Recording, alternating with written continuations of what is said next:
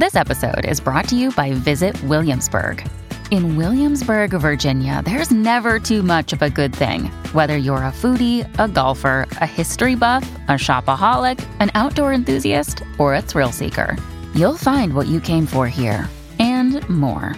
So ask yourself, what is it you want? Discover Williamsburg and plan your trip at visitwilliamsburg.com. When you need mealtime inspiration, it's worth shopping Kroger, where you'll find over 30,000 mouthwatering choices that excite your inner foodie. And no matter what tasty choice you make, you'll enjoy our everyday low prices, plus extra ways to save, like digital coupons worth over $600 each week. You can also save up to $1 off per gallon at the pump with fuel points. More savings and more inspiring flavors make shopping Kroger worth it every time. Kroger, fresh for everyone. Fuel restrictions apply. Another day is here, and you're ready for it. What to wear? Check. Breakfast, lunch, and dinner? Check. Planning for what's next and how to save for it? That's where Bank of America can help. For your financial to-dos, Bank of America has experts ready to help get you closer to your goals. Get started at one of our local financial centers or 24-7 in our mobile banking app. Find a location near you at bankofamerica.com slash talk to us. What would you like the power to do? Mobile banking requires downloading the app and is only available for select devices. Message and data rates may apply. Bank of America and a member FDIC. Welcome to the New Books Network. Hello, welcome to new and returning listeners. I am Dr. Danica Ramsey Brimberg and one of the co hosts of the New Books in Irish Studies podcast channel for New Books Network. For today's episode, I am pleased to welcome back Dr. Elizabeth Boyle, who is a lecturer in the Department of Early Irish at Maynooth University and author of several works, including the recently published Fierce Appetites Loving, Losing, and Living to Excess in My Present and in the Writings of the Past. Lizzie, thank you for coming back to the podcast. Thank you for having me back. For those listeners unfamiliar with the book, what is Fierce Appetites about? Well, it's essentially about two things uh, that are interconnected through the book. Um, the first thing is uh, the, the story of my own life, really, and how I uh, came to be an academic, how I came to be working on um, medieval Ireland, uh, my university career, and uh, my life with my students today. Um, but uh, at the same time, it's also about medieval Irish history and literature because it uses sort of those aspects of my life as jumping off points to discuss and introduce um, medieval Irish texts and sources uh, to readers who might not otherwise be familiar with them. So, what inspired you to write this book? Um, well, I was actually invited to write it. Um, so I had uh, written a blog post quite early on in the in the coronavirus pandemic um, when my university had switched uh, to online teaching, and uh, I wrote this blog post addressed to my students, telling them that that I missed them and that uh, I missed their presence uh, in the lecture uh, hall, and that online teaching wasn't the same. Um, but I also wrote about some historic pandemics that we'd studied the previous semester, um, one in the seventh century and one in the eleventh century, and I sort of linked the the history that we'd studied um, to what was happening in our own present. And the blog post came to the attention of an editor at Penguin Random House uh, by the name of Patricia Deevy, and she contacted me to see if I would like to develop it into a into a book length um, work that, as I say, interweaves the present and the the medieval past uh, the last time on the podcast, we talked about your book, History and Salvation in Medieval Ireland, which is m- much more of a traditional academic book. How was writing this book different, and were there any particular challenges to writing this book as opposed to History and Salvation? Um, well, yes, it was very, very different writing this one. Uh, the experiences uh, couldn't have been more different, really. I mean, uh, History and Salvation um, was the result of sort of seven years of research, and it's a very traditional academic book um, and uh, written in a very traditional academic style. And this book is not at all academic, um, so there are no kind of references or, or endnotes or citations, um, and it's a very personal uh, book. And so on some level, it was quite liberating to write it because it just sort of fr- flowed very freely, and and in some respects, I found it quite easy to write. Um, but uh, in other respects, it was difficult because I'm actually talking about my personal life and um, also members of my family, uh, people who are alive and have the potential to to be hurt if you get something wrong about them. Um, whereas I'm obviously used to writing about people that have been dead for hundreds of years, and it's perhaps a little less serious if you get something wrong about them. So there were some real challenges um, about uh, writing uh, about people uh, around me, people I know, um, and that being said, it was um, much easier to write um, in terms of just flow and, and creativity compared to my more traditional academic work. Um, in between the personal aspects, the um, and the memoir aspect of the book, you weave elements of medieval texts and life into it, with along with your own reflections about 2020. As academics, though, we are expected to take out the personal element when writing or researching. How did you find the experience of blending the two together? It was quite exciting in some ways to be able to just kind of um, really say what I felt about a text. So some of some of them uh, are really quite personal responses to sources, not necessarily um, an interpretation that I would use in a lecture, for example, but rather just this is how this makes me feel.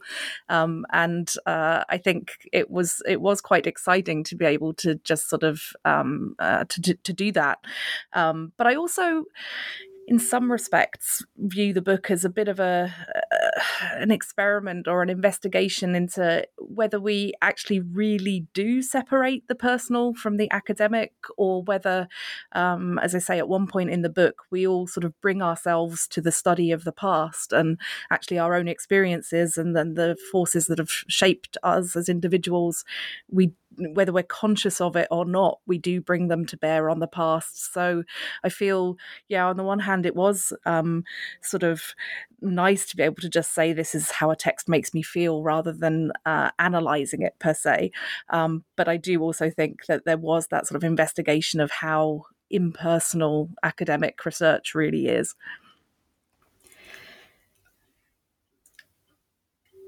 with consideration to that, in the book, you interweave moments from your life and thoughts about the present, particularly when you were writing this, with pieces of the literature, history, and even archaeology. Which came first then? Was it the personal aspect of your thoughts and memories or the medieval side of the parallel? Um, it's hard to say because I think actually the book reflects on some level just kind of the way that my brain works. And i think that it might be true of, of anyone who works in any kind of academic discipline that if you spend enough years just sort of day in day out thinking about a particular subject then that subject can often uh, sort of shape the way you then respond to other things that are happening in in your life. So um, I, I can't uh, escape the the reaction when I see something that happens on the news, and I and I, I immediately think of an, a medieval parallel, or um, I you know sort of have something happen in my life, and perhaps my first sort of recourse might be to a a similar literary description of that kind of experience. So I think the the two things, the two strands are totally interwoven. Um, but I think that's a product of just how my brain works. That I tend to sort of experience life through uh, a kind of medievalist lens in a way, um, just through years of training, uh, and so it's not really possible for me to to separate out the the modern and the medieval strands in the book. I, I, I completely understand because that's the way my brain works when I watch the news or I read something that's um, more to do with the present day as opposed to the medieval period. Um, in Fierce Appetites, though, these ideas are all organized into chapters that are labeled with Gregorian calendar months to which a topic is associated. So with May, it's associated with learning, and November is with love. Why did you choose to organize the book in this way? Um, I think it was partly to do with the fact that um, my father died at the very beginning of January in 2020. And it just so happens by sort of sheer chance that the last thing he ever said to me was Happy New Year. And that, after he then died, um, became sort of somehow freighted with meaning for me. Um, and so that which was then followed sort of a few months later by the the pandemic lockdowns and you know the what we all experienced with um, uh, the the sort of uh, coronavirus pandemic then compounded by the fact that I was turning 40 in 2020, which seemed sort of like a momentous birthday um, and a, a, time to reflect on life. I think it just all sort of combined to give give the year a certain amount of weight um, uh, in my own perception of it. And so that's where the idea came from that, that I would write these 12 essays and, and link each one to a month uh, in the year of 2020. Um, the themes are somewhat shaped by my my experiences. So January is obviously therefore themed with grief because because that is when my when my dad died. Um, but other ones were more shaped by uh, things that were going on in the world. Um, and so the chapter on inheritance uh, deals in in with amongst other things with the Black Lives Matter movement and the the things we inherit from the past um, in relation to social inequality and uh, race and racism, uh, both medieval and modern. You talk about historians, although I think it applies to other writers when considering all of these ideas, needing to quote get the balance right between telling the stories of individual individuals and those of broader trends. How did you try to achieve this when writing Fierce Appetites? Well, that was yeah the big challenge because um, fundamentally a memoir or sort of writing about your own life story inevitably to some extent is going to it's, it's got to center an individual yourself you know you're writing about about you and your life. Um, so to then balance that with for me the bigger subject which was medieval um, medieval studies medieval ireland especially um, it was it was difficult to juggle i think you know is there too much of me in this chapter or is there too much of the medieval literature in this chapter? And um, i was sort of constantly playing playing around with with how much of of myself i put into the narrative um, especially then when I was dealing with topics such as racism, where I absolutely don't want to center myself. So, how do I get the balance right there in terms of talking about other people's experiences, uh, both medieval and modern. Um, so I think it was it was quite a challenge um, to to do that. But I think I first of all it was important for me to articulate the fact that that's kind of what we are trying to do as historians. On the one hand, capture the experiences of real people and real lives, and on the other hand, relate them perhaps to broader broader patterns, broader trends, um, broader social forces. Um, and I think it's up to the reader as, to judge whether I succeeded or not to be honest, because all I can say is that I, you know, I, I thought about these these issues and, and wrote about these issues, and I just I hope uh, that I've had some success in juggling the individual and the and the more universal. One of the things that I love about this book is how accessible you make the medieval texts and the people within them, which is something you seem to champion throughout your teaching and publications. Why is this so important to you? Um, I think it's important to me in part just because I think uh, medieval Irish history is interesting. I think a lot of medieval Irish literature is is in, incredibly um, intriguing and often less well known than the, the literatures of other um, uh, medieval cultures. Um, so it's just a sort of enthusiasm for, for letting people know about this material, which uh, I think is important. Um, but I think perhaps my particular investment in accessibility is also to do with, um, you know, I'm come come from a non-traditional background in terms of you know, being the, the first in my family to go to university and um, coming from uh, a relatively less privileged background. Um, I talk a little bit in, in the book about, um, for example, having you know a sibling who was in prison when I went off to university, and and so I think you know it was accessibility to me is important because I want people to know that you don't have to be the child of a professor to become a, prof- a, professor yourself, or you don't have to have gone to a private school to to go to an elite university, for example, or you don't have to go to an elite university to become a historian. And so, I, yeah, I think um, I, am excited by, by, the material itself, but I'm also in, invested in making it accessible to people because I think it's important that it should be available to as many people as possible to build on that, uh, how do you go about doing this? Can you give an example? Um, yeah, so all sorts of things. I think, um, for example, doing podcasts like this, you know, the, these podcast interviews, I think can reach people that that might not necessarily go into uh, a bookshop and uh, aim straight for the sort of academic history books. For example, um, I did a lot of uh, kind of outreach lectures when I was uh, at, at, Cambridge. I spent 10 years at Cambridge University, and I'd go into um, more disadvantaged areas such as inner city schools and I'd give subject talks um, and and lectures about my uh, research areas and uh, I think also fundamentally uh, my book Fierce Appetites is in itself a sort of exercise in accessibility because it is fundamentally trying to write about an academic discipline in a non-academic way and say you know here's all this amazing stuff from medieval ireland. Here's what we think about it and how we interpret it and how we study it um, but writing about that in an accessible way. You have lived a life that has been full of a lot of different moments both positive and negative. And I'm being vague here because I am afraid of giving away too much. Has your lived experience impacted your reading of the texts and how so?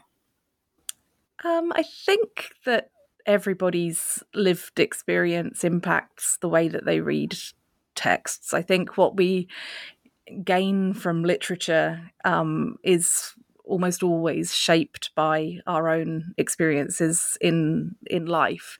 Um, I think, and this again is something that I explore a little bit in the book, that my experience of uh, migration and of having been born in Ireland and then grown up in England and then moved back to Ireland again as an adult and and that feeling of a sort of hybridity or being being between places i think that does impact the way that i read uh, texts because i've always tended to interpret um, medieval irish literature within its broader european context and i think that might be as a result of being an immigrant um, so yeah i, I think um, that uh, my experience shapes the way I read uh, the texts, but I think that that's true for everybody.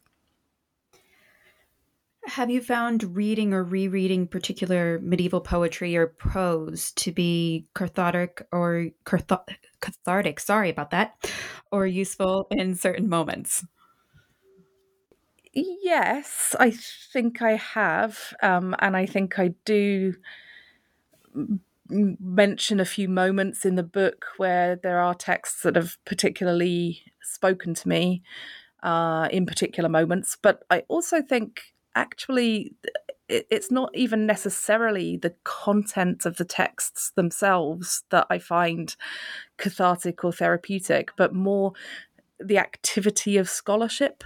Um, so, for example, I really, really enjoy translating uh, medieval Irish poetry uh, into English. I really that was one of my favorite moments in writing Fierce Appetites. Actually, was doing some translations of the poems that I that I talk about, and I found that translation process very i find it calming and therapeutic it's one of my favorite things to do and um, i sort of i say somewhere in the book that uh, you know i never could have in a way predicted i would have ended up being uh, a historian but it was almost uh, that i could have found any subject and would have found it calming and therapeutic and cathartic to just absorb myself in something. So it happens to be medieval Irish literature and history, but I think if I was absorbed in in physics or uh, you know, kind of modern English literature or uh, chemistry or any other subject. It's the it's the act of scholarship, the act of studying that I find most cathartic and most sort of therapeutic. Um, so I just like to be absorbed in something, and uh, I just happen to be absorbed in medieval Ireland. Going off of that the idea, which makes complete sense, did writing the book help you process a lot of the events more globally, not just in your life, but in 2020 as well. Yeah, I think so. I think, I mean, I can't, imagine that there are many people whose lives were untouched by by everything that happened in 2020 and i think uh, the way of structuring my book around that year and again sort of using it to jump off to, to other points in my life as well as to other uh, places in time. Um, it was uh, quite helpful for me. Um, I was sort of thinking occasionally when I was writing about the uh, medieval chroniclers and annalists, so those who kind of kept the year on year records of events, um, who might have been based, you know, in a monastery somewhere and were, were kind of recording for posterity um, the most important events of of the time that they were living in and I, I, I sort of kind of occasionally when I was writing thinking thought that what I was doing was akin to a medieval chronicler in that I was sort of chronicling chronicling 2020 as I experienced it from my perspective, situated where I was geographically. Um, and so that I think helped. It, it, sort of helped to feel like I was sort of keeping uh, a record of events uh, at the same time as as trying to make sense of other things and and talk about the Middle Ages more more generally. Similarly, how has your readings of the past affected your considerations of the present, particularly with the ongoing political, well, not necessarily, well, still ongoing political, social, and medical events, particularly of 2020, as well as while you've been talking about your book? Um, I think it's again sort of maybe to go back to what I said earlier about my own sort of tendency to to often see everything through a kind of medieval lens in a way that I think, but I think it does. Uh, on the one hand, offer a kind of consolation to know that people have gone through this before and there have been previous pandemics and there have been previous um, you know sort of moments of political crisis and and so on.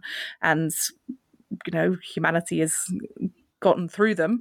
Um, so that is that's on the one hand consoling, um, but I think also having a historical perspective has has I don't know energized me in a way to want to take action against things as well, and to to uh, want to be actively participating in trying to make things better. Um, because how do improvements come about? How do we lessen inequality? I mean, the inequalities that were laid so bare in 2020. What can we do on a practical level to to make those things better? So I think on the one hand, like thinking about the medieval texts, it can be a consolation in in difficult times but i wouldn't want anyone to think that that was a passive process that you know if anything it's made me feel very proactive about um, doing things and helping to to bring about change. So i mean even in the um, kind of uh, aftermath of my book being published i uh, had well, I'd always been a member of the my my trade union, um, the Irish Federation of University Teachers. But since the book came out, I've actually become more proactive and I've joined the the committee of my local union branch. And so I think, yeah, having this historical perspective um, can uh, both energize you as well as sort of consoling you when you're um, thinking about the kind of difficult times that we're we're living through at the moment. And then literal and metaphorical journeys appear through the book, not just through 2020, but also those related to heaven and hell, those through education, life, and the landscape, even when you talk about your journeys going from Dublin to Cambridge. Is the, and I'm asking this question because you talk about it in the book, is the path or the destination the most important part and why? I think that's a really good question. And I sort of, um, I would say, and I and I hope this kind of comes through uh, in the book uh, as well, that I really do think it's the journey um, and not the destination uh, because we don't know where we're going. That's and, and that's you know the one thing that we can learn from history is that we don't know what's going to happen in the future. Something totally unexpected can happen, and we can, you know, in spite of all of our best intentions, not arrive at our destination. And I think if we're always, you know, considering our ultimate destination, then we lose sight of the journey, which to me is the important thing. So, yeah, as you say, I write about, um, for example, medieval voyage tales where it's it's the journey itself that helps the the protagonist to maybe work through uh, emotional issues that they have or work through a kind of religious experience that they're going through and so yeah absolutely it's it's for me about uh, the path that you're taking uh, which may take many unexpected routes during uh, your lifetime uh, rather than any ultimate desti- destination at the end of it. You in in the book are very open about your past and present journeys and in keeping in in consideration of those medieval writers were they similar in their candor or were they more cultivating a specific perspective when writing about either their experiences or those of um, they describe as either past peoples either in literature or histories yeah, I think that's a good question. So, yeah, I I talk a little bit in the book about, for example, um, the kind of use of a poetic persona, um, and uh, that's you know very common in medieval texts, especially medieval Irish poetry, for example, people often adopt a persona, and so you can sort of, on first reading, read it, read a text where you really think you're getting to getting to know someone, or it, it can feel like it has a, a it, that it's personal, or it has a sort of intimacy or candor, as you say. Um, but I, I I'm very cautious about that in relation um, to medieval texts because I think often there is a, a poetic persona being adopted, um, or the kind of lit- modes of literary expression are often being slightly more shaped by. Um, expectations of genre um, than the idea, you know, the, our, our, modern idea of a, a memoir in which we somewhat sort of lay ourselves bare. Um, I think I, would have to be very cautious about um, seeing that in any kind of uh, medieval texts. And one example that I that I use as well um, in the book is is our writings that survive by St Patrick, where he writes his his so-called confessio, in which he he gives an account of his life, but it's very very much crafted, um, quoting uh, from making biblical allusions and and quoting passages of the Bible. It's very much shaped to to sort of justify his own ecclesiastical mission in Ireland, for example, and so uh, it, it's very you know difficult to get at any kind of real person who is the real Patrick but behind that text. Um, he's very much writing with an with an agenda. Now uh, it's also a good question as to whether actually the modern memoir where the writer is sort of claiming to to bear all or to reveal more of themselves whether actually that is any more open than the kind of medieval text or the medieval persona. And I sort of play around with that a little bit in the book uh, too, sort of pointing out that any account of myself that I give in the book is also only sort of fragmentary or partial. You can't sort of know the whole of me from from one book, you know. So um, I think yeah, literary personae or or the adoption of poetic um, personae uh, is perhaps something that's as much uh, a modern phenomenon as a medieval one. Uh, but I think yeah, candor in medieval texts can sometimes be illusory. It's it's not necessarily a real person that you're getting at um, in terms of how they're expressing themselves. I really appreciated that that section in your book when you talk about how your memoirs is from a specific perspective and it, it's from your own vision of your past and your present. And I, not many memoirs tend to write that in, and I appreciated that you wrote that in there. Thank you. Yeah, well, it's, I mean, I was very aware of it only being my own perspective, and and and in partly because the the type of history that I am writing about in the book is shaped by my own area of expertise. So that is, of course, partial and, and geographically limited.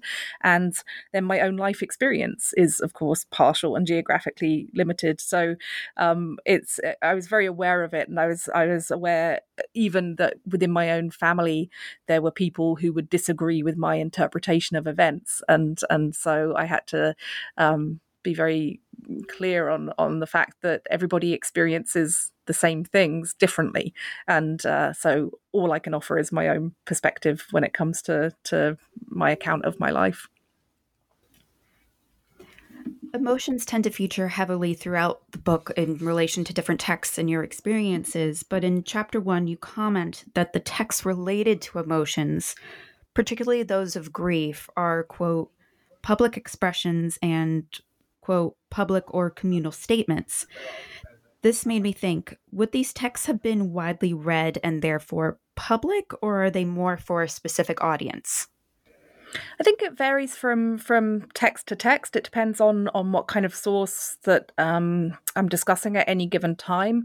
Um, I was sort of in relation to the the statements of of grief that I was studying from the Middle Ages. I, I was sort of again cautioning, I suppose, against the idea that the the author is giving you a, a sort of genuine or or, or sort of um, unfiltered or unvarnished glimpse of their own emotion because the the, manuscripts um, that survived from medieval Ireland were being produced in in ecclesiastical um, scriptoria, and they were therefore sort of shared documents in a way, um, you might say, and and the things that are are uh, written into a manuscript. Um, you know, occasionally you can get what seem like sort of personal um, additions in the form of marginalia, say, or, or um, kind of pen trials and things.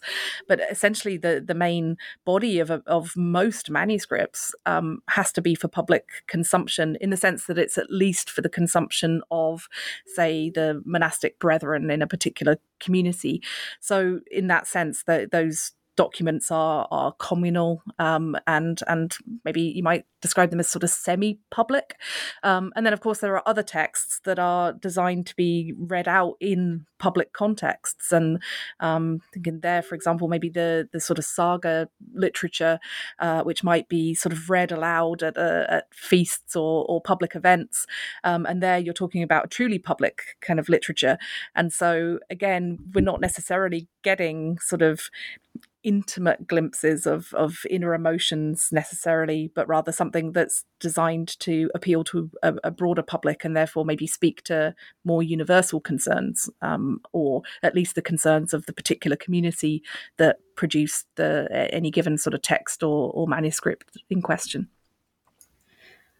When approaching text, how do you go about peeling back the layers to study their meaning and context, whether in relation to emotion or other aspects? And can you give an example? Um, again, it sort of varies from text to text, and and what you know what kind of genre or um, what kind of uh, author you're dealing with. When I'm looking at um, things from medieval Ireland, it even depends on what kind of language the text is written in, whether it's in Latin or it's in in Irish. Um, but for me, peeling about back layers and trying to look for for meaning, um, I do it very much based on what other medieval Irish writers say about meaning um, and how to interpret texts. So we have a very rich uh, body of grammatical texts and also um, exegetical texts. So texts that basically. Um, look at the the meaning of the Bible, for example, and offer different interpretations based on uh, different ways of interpreting biblical biblical texts. And so I try to use the tools that medieval Irish authors themselves have left us, their ways of interpreting uh, texts. So have a nice uh, example, I think, in the book, one that I really like anyway, is the uh, grammarian called Virgilius Maro Grammaticus.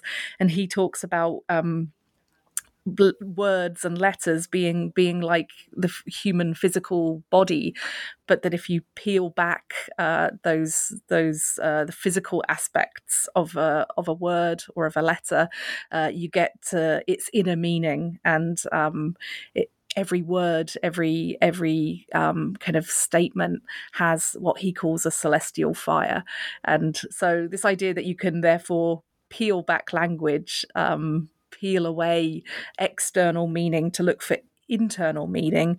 I take that, for example, as a, a justification for reading things on a metaphorical level or reading texts on a figurative uh, level, because medieval Irish authors themselves are telling us that they do that you know? So that's uh, but as i say it depends. How i go about it would, would really depend on the kind of source that i'm looking at um, and uh, how well it lends itself to maybe a, a grammatical or exegetical kind of reading.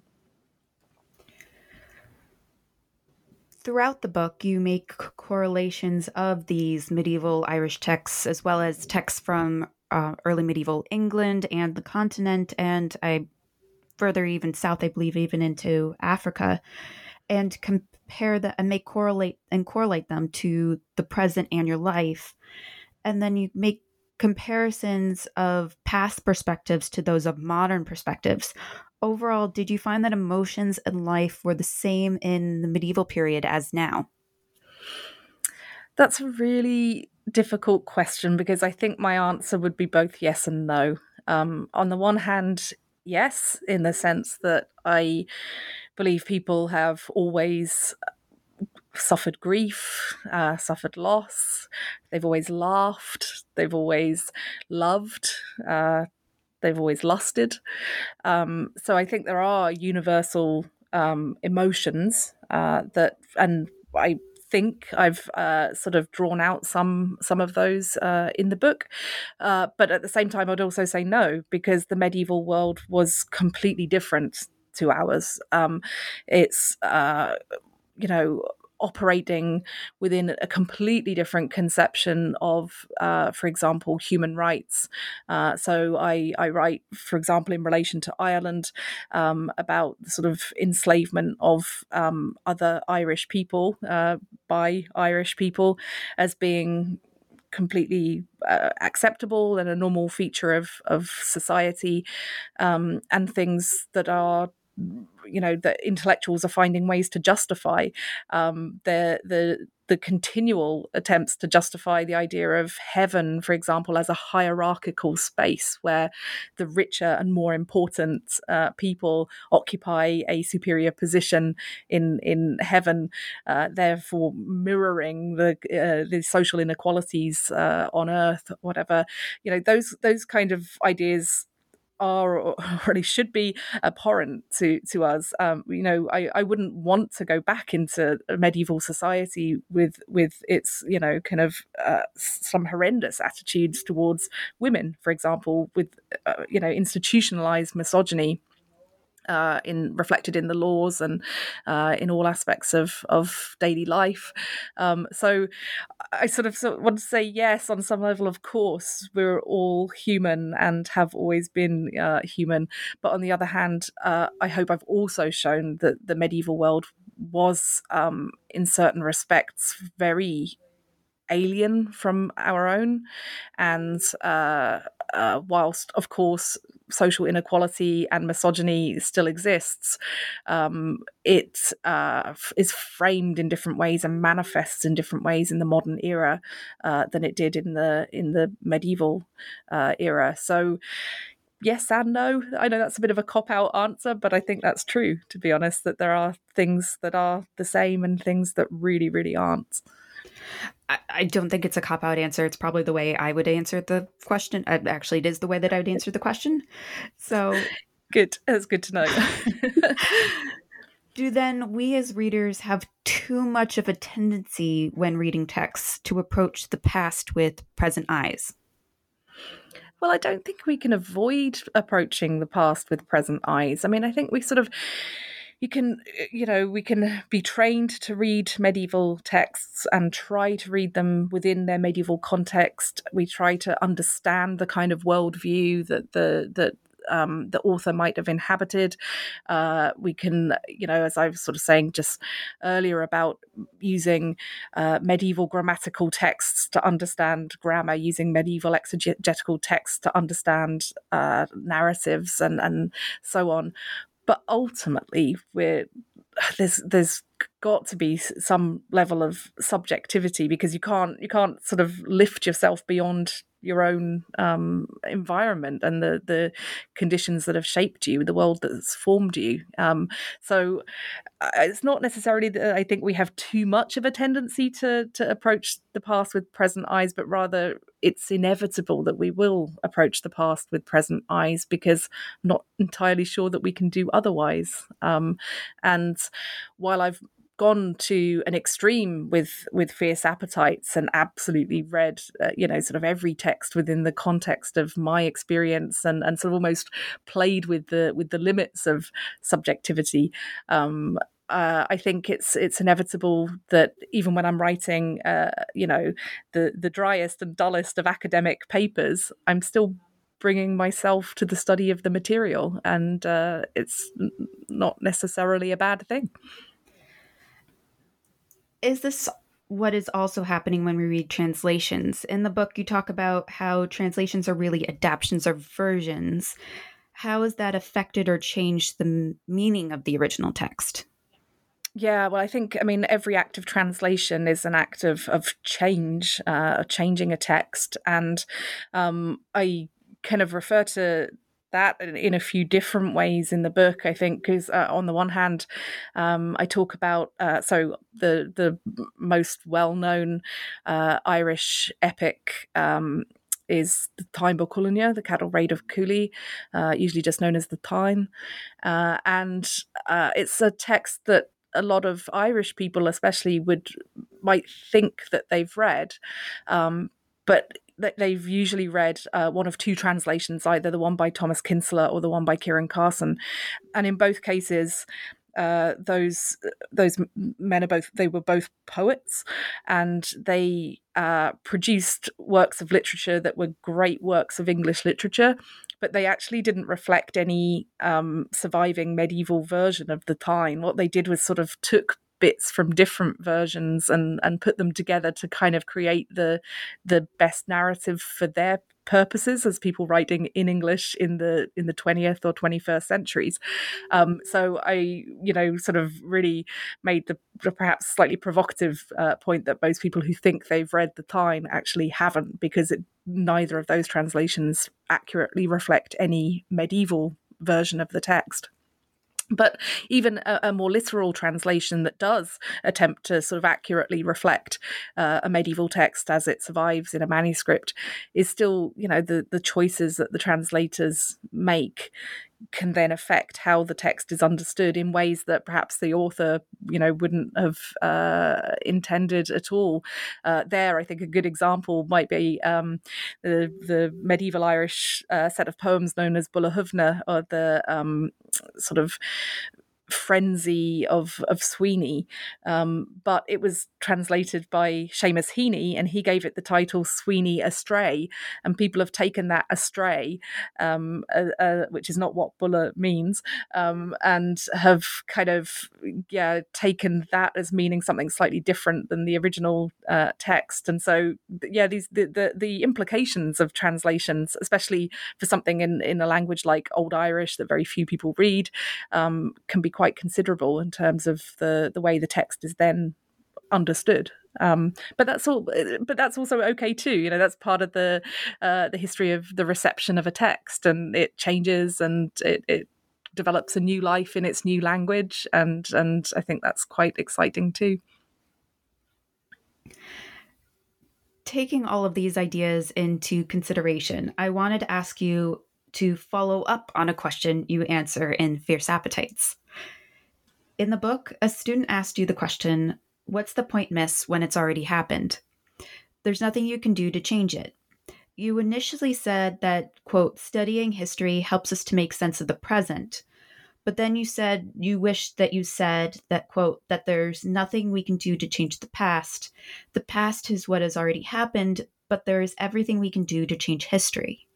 Is your answer still the same since you published the book? Yeah, I think my answer is still the same. And I think uh, differentiating between the past and history is uh, an important thing. Um, and uh, history we can change, and I think we have an ethical obligation uh, to change uh, history.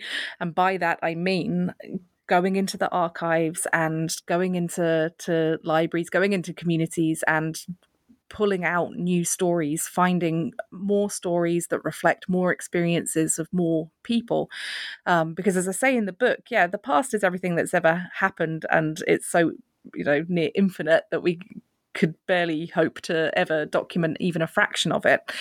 But we make choices about what we do document, and uh, historians you know, for a long time, uh, did tend to focus on the kind of sort of battles and kings and and nation building. And and and I say in the book that you know those things that they have an important role to play in in understanding history and and and how we define what history is, um, but I think there is just so much more that can be told and it's up to us as historians to write new and different stories that include more people and more voices. And so that means actively going and looking for the voices of historically marginalized peoples or uh, uh, minority communities and uh, and so on. And also you know thinking about the history of different concepts as well like uh, you know environmental history or or post-human history. And um, so I think yeah I stick by my answer uh, that uh, although we can't do anything to change the past, uh, we can change history and and should change history, um, and that's something that we can do every day. What is your favorite part of the book and why? that's difficult.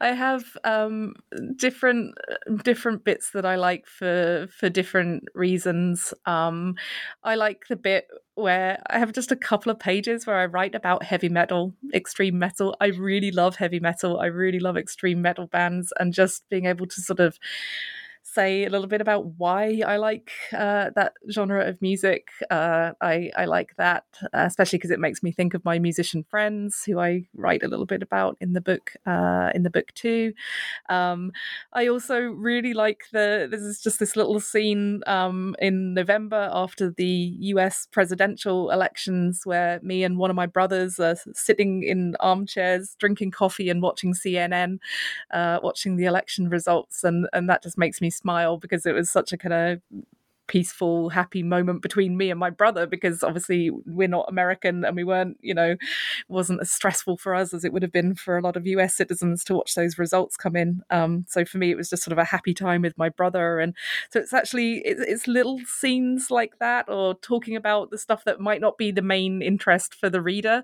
Um, I assume people who pick up the book will pick it up because they want to learn something about the medieval world or because they're interested in memoir and they want to read about my life but for me it's just the it's the those little asides uh, of yeah about heavy metal about times with my uh, brothers and maybe the very last uh, scene, which I won't uh, sort of give away the the spoiler of how it ends, but um, uh, on New Year's Eve at the end of 2020, just sort of playing mahjong uh, with my family, and uh, just yeah, those those little asides um, are actually my favourite bits, even though they might not seem like the most uh, important bits of the book. I mean, the at least in my perspective, they are the, they are important bits because they're happy memories and they're sort of like a glimpse into your life. Is there of the moments of your life or of literature or an aspect of history, is there one anecdote that you wanted to include but were not able to?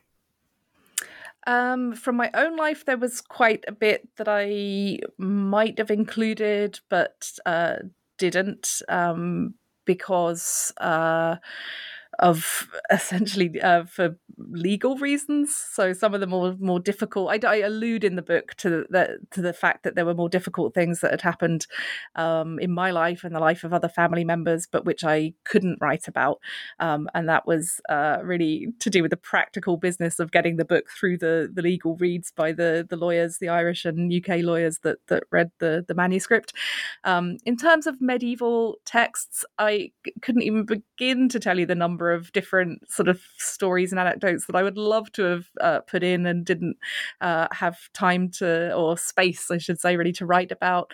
Um, there were so many kind of tales that I would love to have, have said more about, and even ones that I did ex- discuss.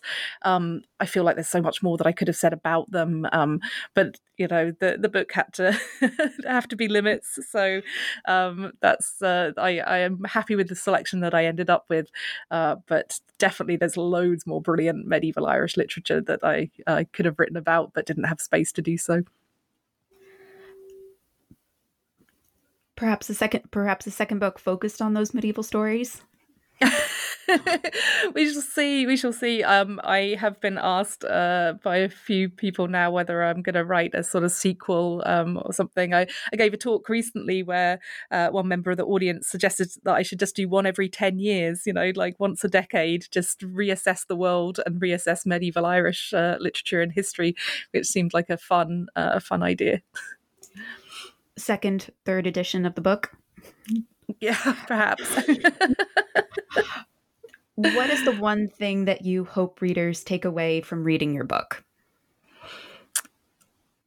I think it is that there is this hugely rich, interesting, complex body of material from early medieval Ireland. That Ireland has a history, a complex history um, in the early medieval period and that it's of value to to read it to study it. It has things to to say. It has inher- inherent value. Um, and uh, i think if i can challenge what tends to be i think a very unfortunate um, perception that lingers um, in irish studies which is that real history in ireland doesn't really begin until the normans arrive in the 12th century. And so so it's only once the english arrive in ireland that you get real history and before that it's all a bit fuzzy. So I would like the big lesson for people to take away to be that no, there's all this complex history, complex literature, sophisticated. Um, unequal, difficult society, um, but one that's that's worth studying. And uh, my book is hopefully just an introduction to some of that. Do you have any future projects or anything else you'd like to mention on the podcast? I have a future project, well, current current project, I should say, uh, which is that I'm sort of going back to, to academic roots, uh, but I'm currently working on a on a university textbook, um, an introduction to early Irish literature, uh, which uh, I'm working on with the with the Florida State University Press, and um, hoping that's something that will be able to be set in universities for undergraduates, some for interested non-academic readers as well. But just a, a kind of um, overview, uh, introduction to to the whole corpus of of early Irish literature, both in Irish and in Latin. So that's what I'm working on at the moment. That sounds awesome. I can't wait to uh, read that too or Thank you so much, Lizzie, for joining me today to talk about your book and as well all of your ideas and your future project or your current Thank project. you so much. Thank you for having me. Thank you. Dr. Elizabeth Boyle's book, Fierce Appetites Loving, Losing, and Living to Excess in My Present and in the Writings of the Past, is available now through Sandycove, an imprint of Penguin Books based in Dublin. If you enjoyed if you enjoyed listening to this episode, you can listen to my previous interview with Dr. Boyle on her book History and Salvation in Medieval Ireland, available now through Routledge as a part of their series Studies in Early Medieval Britain and Ireland. Until next time, say, stay safe and keep reading.